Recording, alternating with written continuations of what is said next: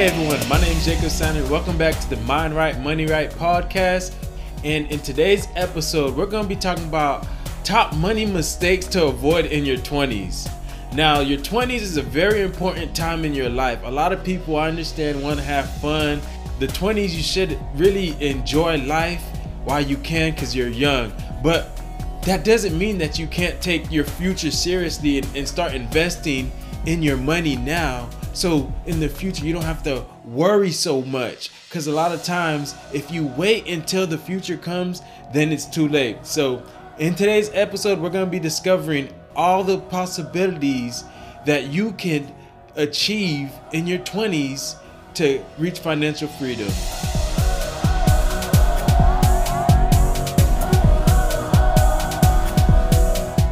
I think that the 20s is a time where, you know, you definitely have to enjoy life. You're young, you may be in college, and, you know, the 20s is definitely the time that a lot of people like to live it up and enjoy life. And there's nothing wrong with that. But also, there's nothing wrong with being serious and actually planning for your future. So why not do a little of both? I think oftentimes we think of budgeting and planning for your money future, we think of things like that as being boring, but it's those things that actually help you have fun when you're old and actually live a lifestyle that you want to live. So it's so important that you realize this now while you're 20 before it's too late because the older you get the closer you are to retiring and the harder it will become to actually save for your future retirement and actual goals that you want to achieve so by starting today you will ensure your financial success now i'm currently 26 and I only got four more years in my 20s. So, so this is so important that I actually get ahead on this now. And it's something I've actually been working on throughout my 20s. But I wish I had someone to tell me earlier so I could get ahead of the game.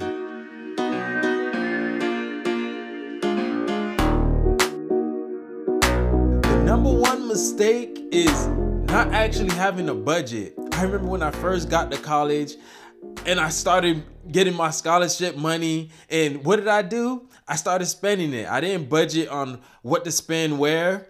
But as soon as I started realizing that I was living from month to month without an actual plan for my money, that's when I realized money started getting tighter and tighter. But as soon as I sat down and started making a plan and making a budget on what I need to spend on where, that's when it was so much easier to actually afford food and the little other things that I wanted to afford as well. So I was a big shopper my freshman and sophomore year of college. I used to just go straight to Ross, get all the deals. And after after about two, three months of doing that, I realized this is not smart for me. I started realizing that I had no money to go on to the next month. I just was living month to month. And if my scholarship money stopped coming in, I wouldn't have anything to rely on. So that's when I started realizing that it's so important to actually budget and build for your future. Now, with it being the holiday season, I know that you guys are ready to spend a lot of money. So make sure that you actually make a budget for what you're going to spend your money on for Christmas, for New Year's, and whatever other events that will come up in the future. It's super important. So I know I'm keep I keep saying budget, budget, and you guys are thinking boring, boring, but believe me, it will help you in the future. So that's the number one money mistake is not budgeting. So here goes five simple steps that you could actually do right now to actually start building your budget. This is exactly what I did and it's been working, so I strongly recommend it. One, you start with your bank statement. Look at your bank statement, take the past 2 to 3 months and see exactly what you're spending money on. And when you when you look into your bank statement, you're gonna start realizing there's so many expenses that you're like, "Ooh, I spent my money on that." Ooh, you're gonna be like, "What was I doing?" But when you actively look at your bank statement and see what what you're spending your money in, that's when you start realizing I could have cut this cost, I could have cut that cost, and that's how you start building your budget. So that's the number one step. After you look at your bank statement, then take your expenses and start putting them to different buckets such as rent, home, car expenses, and little things like that. And now you can make your own buckets for all the expenses that you have regularly. And then you start allocating a certain amount of your money to those expenses every single month. So the third step to building a budget is figuring out what cost that you have to cut out. Like I mentioned before, when you go into that bank statement, you're gonna be surprised of some of the, those expenses, those extra meals that you had, the um, the night outs, drinking that you probably shouldn't have spent so much money on, and you're gonna start realizing all these now that you're aware now you could start cutting those costs and that's a big step into in your budget so those first three steps are really the bulk of the budget. The next two steps is one, you got to stick to the plan. Like a lot of people they make a plan but they forget about the plan.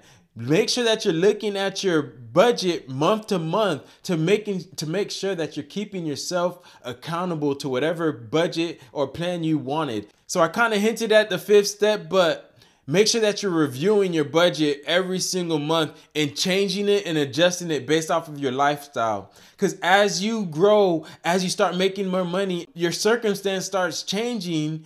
Then you're gonna have to, you're gonna be required to change your budget because your lifestyle is gonna be different. So don't be afraid to change your budget based off of your circumstance. The second biggest money mistake that you can make in your 20s is not having an emergency savings. Now, you're probably thinking, I don't need an emergency savings because I'm young and I got room to make mistakes. Believe me, you're to need it. Now, believe me, I was just like many of you thinking that emergency savings is not for me, but guess what? I did it anyways. So I, I really recommend like whether you agree with it or you don't agree with it, whether you want to or don't, do it anyways. And in the future you're going to be thanking yourself because I was thanking myself when I needed my emergency savings. So this past summer I was furloughed from my job and you know I, because of unemployment I was I had some type of money coming in but what if there wasn't unemployment? What if I didn't qualify?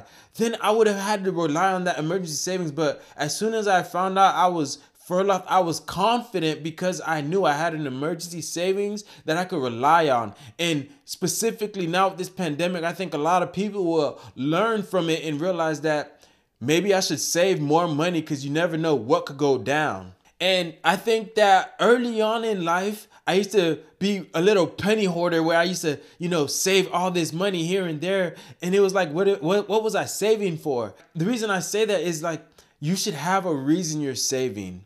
So after you save your emergency savings, don't save a penny more. Unless you're saving for a house or something else that you're saving for, I strongly recommend not saving outside of your emergency saving. Anything outside of your emergency saving, if it's not for a goal, it's really not that smart because that money could be used in investments to actually grow your wealth. Which brings me to my next point. The number three money mistake you can make in your 20s is never investing, not learning about investing, thinking that you it's too advanced for you cuz that used to be me. Now, when I say investing, I mean both investing in yourself and investing in stocks and other assets that helps build your wealth. The reason I say invest in yourself is you are your most valuable asset. Without you, you won't exist. So it's super important that you invest in yourself because what you learn today, those are the things that will build your foundation into your future, whether it's in business, whether it's in your job, or whether you're investing in investments. Everything that you do right now is the foundation to the rest of your life. So it's super important that you invest in yourself above anything. Number two, make sure that you're actually investing in actual assets other than yourself. So invest in stocks, bonds, real estate. All of those are simple investments that you can learn about through a simple Google search or on this podcast. So in order for you to realize the importance of investing, you got to know that it grows over time. What you put in today that grows. If you look at the average value of investments such as the S&P 500 which is like it represents the top 500 companies in America they surpass the return that you get from your savings account. So realize if you have your money in your savings account that money is dead. You don't you get little to no interest earned on that money. And because of inflation, that money becomes less valuable tomorrow. So it's super important that you invest right now so you could stick with it, at least stick with inflation and making sure that your money is not losing value by sit- sitting in your savings account. The fourth biggest money mistake you could make is getting into too much debt.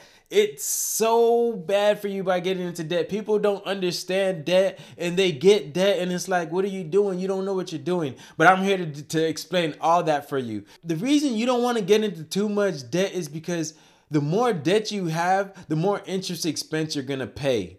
And you're basically paying to borrow money. And when you don't realize what you're paying, that interest accumulates from month to month. So the more money that you're paying in interest and credit to, to pay off all this debt, you can't build for your future. It's stopping you from moving forward in your life. So I've always been afraid of bad debt. Now I say that lightly because you got to understand the difference between good debt and bad debt. Bad debt is the debt that doesn't help you at all. It doesn't help you generate any type of cash flow. This is debt that you get into just for your enjoyment. You don't have no really you don't necessarily have any future benefit from it. So when you go into debt for things like your car, for credit cards and little shopping sprees that you know is not going to help you generate any type of cash flow, that's just hurting your money. But there's actually good debt that people don't talk about. Good debt is debt that you leverage to start generating more cash flow. And if you look at any top business in America, what do they do? They use debt to build their wealth. So that's what I need you to understand today is wealthy people use other people's money to generate wealth, to accumulate wealth. Cuz that's the fastest way. You by borrowing other people's money to double to triple your money that's the that's the name of the game right there. So realize there is actually good debt and stay away from bad debt. My final money mistake that I think everyone makes no matter what your age 20, 30, 40 is not having a tax plan. Now, you probably thinking taxes, that's complicated stuff. Now believe me, Taxes can become simple. You just got to understand the foundations of the tax code. Now, the tax code is literally uh, incentives that the government puts into place to help society. And if you understand which incentives will help you grow your wealth, then you could not only build your wealth, but also save money in taxes while doing both at the same time. And I did not understand this until I became a CPA myself. I started realizing all these smart investors, all these smart business owners, they took advantage of taxes. They would be able to deduct things that they already have in their life, but they're just using it to their advantage for business and their investments. And now they're able to take a deduction, such as your phone or your home office, things like that, that it's like, you could deduct certain living expenses if you use them in the right way because you're going to be spending your money on it anyways so why not use it for your for your benefit and one of the biggest secrets of the wealth is they understand how to transfer their wealth to the future generations through taxes. Because when you don't have to pay any taxes by generating, by transferring your wealth to, uh, to your future generations, that is how you start doubling your money because you don't, you're saving so much in taxes that you're able to double your money in your investments. And, and one of the biggest myths about taxes is, oh, I got I'm getting a big refund this year. Getting a big refund in taxes is actually bad. You're basically giving an interest-free loan to the government saying, "Here, you can borrow my money, but I'm not going to charge you any interest. Hold it for the next year. Hold it for the next year or two. And it's like that is not how business works. That's not the government is the only place that could you could let but borrow your money and not charge interest. So understand when you're paying too much in taxes and getting a major refund, you're actually letting the government borrow your money and they give it back to you without any type of interest. But when you don't pay them, they're gonna charge you interest. So realize that paying too much in taxes is not a good thing. Getting a refund is not a good thing. But if you have a, the right tax plan in place, you you'll pay little to no taxes and it's actually better when you owe little bit and not have to let the government borrow your money for free. So that's the last tip. Pay your fair share in taxes, but not a penny more. So that's the top money mistakes that you need to avoid in your 20s in order so you could live lavishly in your 30s, 40s, and 50s and the rest of your life. Once again, my name is Jacob Sandin. Thanks for listening. I'll see you guys on the next episode.